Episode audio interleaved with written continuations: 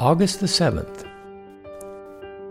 The free gift of God, eternal life. Romans 6 23 through 7 1.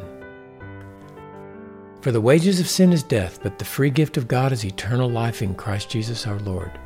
Or do you not know, brethren, for I'm speaking to those who know the law, that the law has jurisdiction over a person as long as he lives? Here's another thing Paul made sure his readers knew. If you've not died with Christ, then you're still alive to the law, and therefore receiving your wages from sin.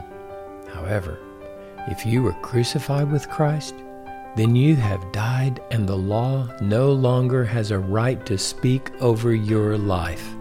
As a result, having been raised to life with Christ, you have eternal life.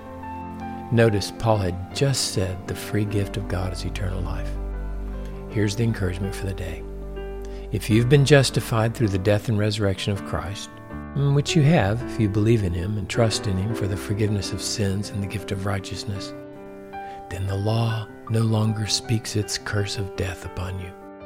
Instead, God speaks the life of Jesus Christ over you, and you are covered in His righteousness and filled with His life. That means that today, you have the privilege of living with Jesus. Jesus is God, God is love.